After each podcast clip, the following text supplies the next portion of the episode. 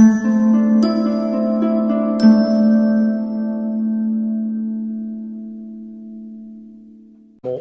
un'analisi matematica del concetto di Marx, perché Marx, vedete, non è un pulsionale, un buono, probabilmente sarà stato anche buono, ma questo lo so, cioè uno dice poverini gli operai, come faccio io a, a salvarli, sono sfruttati eccetera. No, lui fa un'analisi da filosofo, un'analisi da filosofo e da economista, scientifica. Qual è il compito della filosofia? Qual è il compito della filosofia?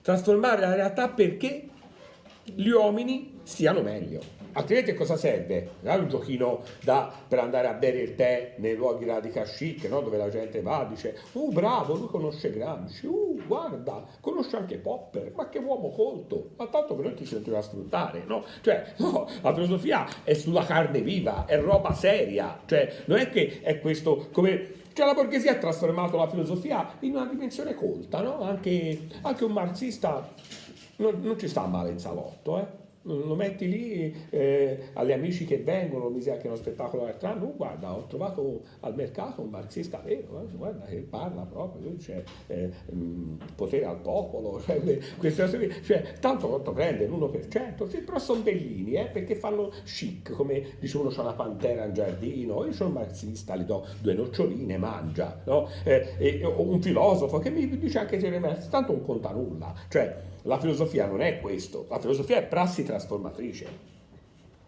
La filosofia è di per sé rivoluzionaria. La filosofia ti cambia il modo di pensare, ti, ti, ti cambia il modo di vedere le cose, però non con questa foga che ho io. Marx non è uno di foga, è uno scientifico che studia e dice guardate questi sono i dati, io ve li porto come riferimento e questi dati non aiutano la maggior parte degli uomini a essere felici. E che senso ha? Una scienza che cura otto uomini ne fa morire un miliardo. La filosofia deve essere una scienza che fa star bene tutti. Allora, eh, il meccanismo, che è eh, un meccanismo semplice, riparte da quel concetto M di M', che era il concetto dell'economia precapitalistica, che si è trasformato di M di primo nell'economia eh, capitalistica. Allora, eh, io vi ho scritto delle cose, io quello scrivo male, voi vedete un P V fratto C V. Quello è l'indice di sfruttamento. Allora, vediamo cos'è plusvalore in termine orario e poi lo vediamo in termine economico. Quanto ho scritto, perché non lo ricordo più, quattro, sei, tanto sono ipotetici, eh. Allora, vuol dire quattro eh, plusvalore, eh? sei capitale variabile. Allora, cos'è il plusvalore? Il plusvalore sono quelle ore che l'operaio ha lavorato, mh, ma che non vede riconosciute nel salario. Ok? Quindi io fabbrico dieci penne. dieci penne portano a cento di guadagno. Eh, io queste dieci penne, per queste dieci penne prendo sessanta. E purtroppo oggi i dati sono peggiori rispetto a questi. Quindi cosa vuol dire? Che io ho lavorato sei ore per me e quattro ore per l'imprenditore. Cosa fa Marx? Mette al numeratore il plusvalore e mette in basso il capitale variabile, cioè le ore che ti ha lavorato per te. Fa quattro.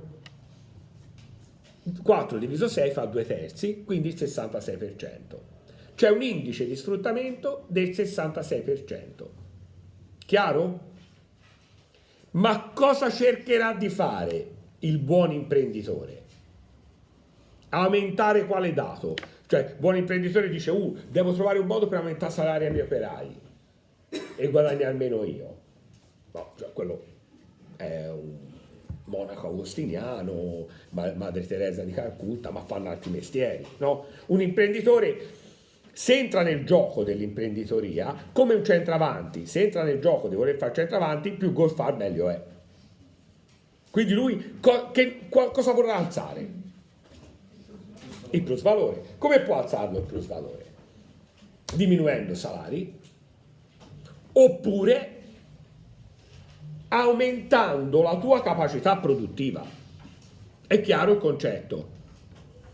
Se io gestisco eh, un frataio, no? E prendo come dipendente uno che lì mette i frati nell'olio, è il mio sogno, poi da grande farò il frataio senza sfruttare nessuno, cioè quando vado in pensione apro un negozio di frati, scagliozzi, senza possibilità per il pubblico di entrare dentro il negozio, cioè apro, io sono di qua, voi venite, ve lo do perché non voglio nessuno, poi chiudo, pulisco e, e la sera vado, vado a casa, no? Ma se io prendo un dipendente e il dipendente mi fa frati, e con quei frati io arrivo a quell'indice di sfruttamento e anche a quel plusvalore più alto. Allora io gli dico, mentre fai frati, fai anche gli scagliozzi, fai anche la pasta fritta, non già venire fame, fai anche gli arancini. E allora te aumenti, no? Il plusvalore e lui lo paghi uguale, lui lo continua a pagare sei, ma lui non ti ha prodotto più Eh, dieci, ma ti ha prodotto ventiquattro, quindi ventiquattro diviso sei fa quattro. Quanto diventa l'indice di sfruttamento? Il quattrocento per cento, no? E ti ha lavorato le solite ore, perché, per, perché piano piano cosa succede? Che uno magari inizialmente entra in un lavoro, in un lavoro c'è dei tempi anche calmi, c'è il tempo di andare per prendere il caffè, parlare, ehm, cercare di invitare la segretaria la sera a cena, uno, eh. Poi dopo ti comincia a dire no, i tempi di produzione aumentano, aumentano, aumentano, aumentano e ci sono persone oggi nelle fabbriche che controllano il ritmo degli operai e, e hanno il compito, loro non sono pagati a stipendio ma sono pagati più aumenta il ritmo. E avete capito il gioco qual è? Avete capito qual è il gioco? Eh? Sì, però io aumento il ritmo, cioè io, quindi io non guadagno se tengo un ritmo basso e sono umano, ma la scuola cosa sta facendo? Sta educando presidi a dire, oh, fate le prove parallele, oh, fate questo, fate questo, perché lo stipendio del preside è parametrato a tanti progetti che eh, il preside fa. Magari qualcuno ci crede, eh, è in buona fede, ma magari qualcuno invece eh, lo fa perché questo diventa un incentivo. E quindi l'insegnante dice sì, ma te eh, durante un anno scolastico devi fare tutto il programma di testa, però devi fare anche una prova parallela, li devi portare a vedere come si fanno i brigidini, perché oh, si sa mai nella vita, no? Eh, i brigidini e le fiere di Sant'Antonino ah, hanno un loro valore, andiamo, cioè, e aumentano le richieste, ma lo stipendio dell'insegnante rimane uguale.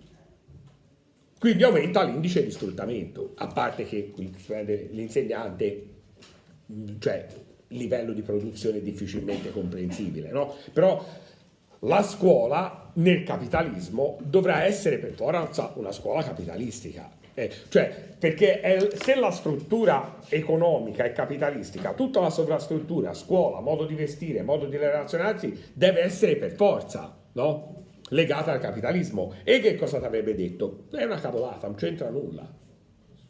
È la cultura che decide che ora è il momento del bisogno delle prove parallele e quindi è culturale questo concetto, cioè non è un concetto che qualcuno ti impone dall'alto, niente è giusto, tutto è giustificabile, vuol dire che la storia in questo momento ha bisogno di una, di una scuola la, con le prove parallele, con l'alternanza scuola-lavoro e quindi cosa ti metti a trasformare? Vedete due visioni del mondo, entrambe intelligenti, entrambe alte, ma completamente diverse. E voi mi darete l'onestà che quando vi ho fatto Hegel io non ho cominciato a dire ma Hegel sbaglia tutto, no? Perché secondo me un professore di filosofia quando spiega deve calarsi nel personaggio, poi può darsi che a me calarmi in Marx mi venga meglio, eh, però eh, mi sembra che anche su Hegel ho cercato di dimostrare la genialità eh, di Hegel, eh, quindi questo è l'indice di sfruttamento. Cosa dice Smith? Dice, ma perché? No, avrebbe detto Smith, o dicono liberisti, ma perché si è fissato su questo P V fratto C V? No, non è vero che quello è, Quello è, ma Marx dice quello non è profitto, è l'indice di sfruttamento. Il profitto da cosa è dato? E gli economisti classici spingono molto su questa formula. Il profitto è dato da plus valore, quello che Marx chiama plus valore, fratto capitale costante più capitale variabile. È chiaro? Cioè il profitto, quello che rimane in tasca all'imprenditore, io lo devo eh, frazionare con quello che ho speso per i salari, capitale variabile, ma anche l'imprenditore, e dicono gli liberisti, e non è che eh, paga soltanto salari, eh. compra il capannone, compra le ciotole di riso per la mensa degli operai, compra le macchine per produrre. L'operaio non deve pensare a nulla, cioè la visione liberale dice l'operaio prende il suo stipendio, non pensa a nulla, eccetera. L'imprenditore ha mille problemi, mille pensieri nella testa, perché se, le, se in quel momento lui comincia a produrre eh, i mattoni e invece si comincia a fare mattoni di gomma, perché si scopre che i mattoni di gomma reggono meglio gli urti eh, del terreno se ci sono elementi sismici. Cioè, lui, che, lui tutti quei mattoni cosa ci fa? Lui ha un rischio, l'operaio questo rischio non ce l'ha. Vabbè, l'operaio può perdere il lavoro se l'imprenditore, però magari lo assumono quelli che fanno i mattoni di gomma. Però tutti quei macchinari deve buttare via. La manutenzione dei macchinari, il far conoscere la propria azienda, la pubblicità. E allora, oltre alla spesa per il capitale variabile, c'è una spesa per il capitale costante. Il profitto è dato dal plus valore, no? Ammettiamo nell'esempio di prima ventiquattro, fratto i quattro eh, dati, non facciamo più ore, ora facciamo che sono eh, stipendi, quattro dati al capitale variabile degli eh, operai e otto dati a, eh, per le macchine, quindi ventiquattro diviso dodici fa due e dice vabbè c'è un duecento per cento rispetto al capitale iniziale investito, però è anche vero che eh, c'è una crescita eh, che l'imprenditore ha, ma l'imprenditore ha un rischio, quindi è giustificato. Secondo Marx questo non è giustificato perché, perché eh, se non ci fosse l'imprenditore, l'economia andrebbe avanti uguale. Se non ci fosse l'operaio, no.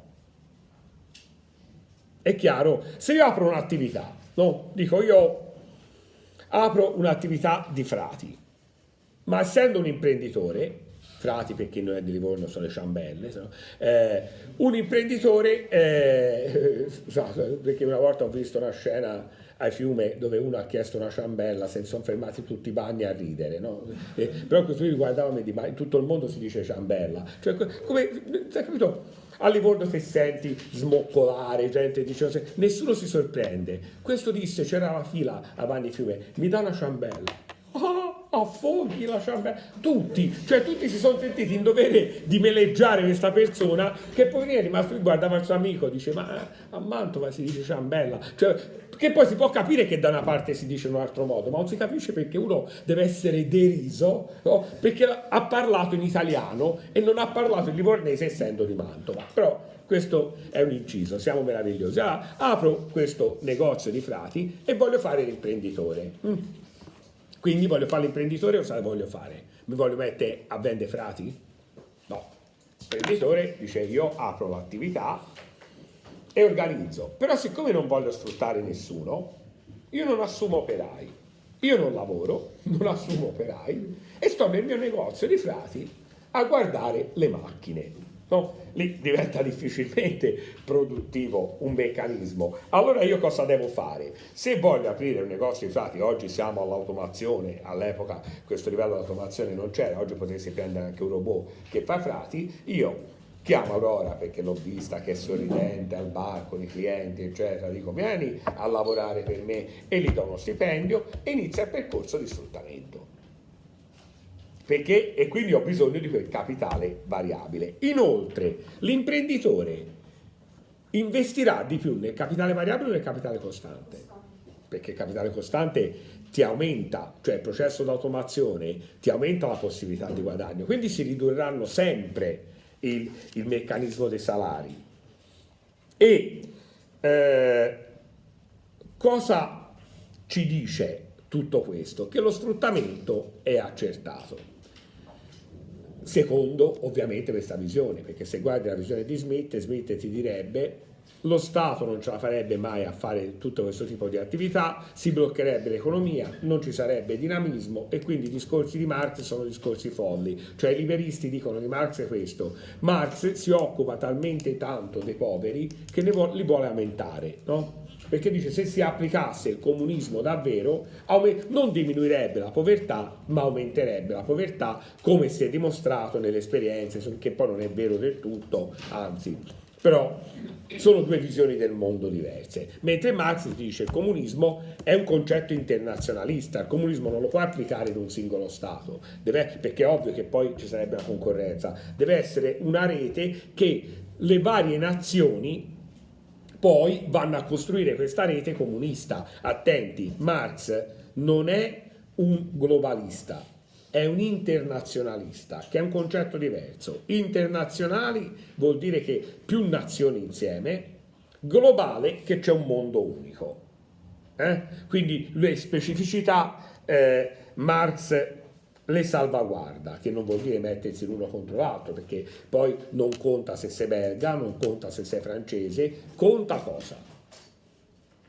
Gli uomini sono uno contro l'altro in base a cosa? Al fatto che sono livornese, voi siete pisani, eh, lui è belga, io sono olandese? La classe sociale. È la classe sociale che determina come io vivo. E allora eh, questo meccanismo è un meccanismo internazionale e non globale, eh, come abbiamo già detto, e bisogna, il, l'imprenditore spenderà sempre più sul capitale costante, ma il capitale costante cosa produrrà? Diminuire il numero, magari, magari i salari non li posso abbassare, ma posso diminuire il numero dei salariati, posso abbassare i salari spostando... Eh, le fabbriche dove costa meno la manodopera, chiedere ai governi di abbassare il costo del lavoro e farne una riforma del lavoro in questo senso, quindi l'imprenditore ha in mano la situazione, però poi a un certo punto cosa accadrà? Che le macchine producono in quantità e a volte esistono delle macchine che tenerle ferme ha un costo maggiore per il riavvio piuttosto che tenerle sempre in circolo. Quindi noi vediamo anche in momenti in cui la richiesta si abbassa, cosa si dovrebbe assistere?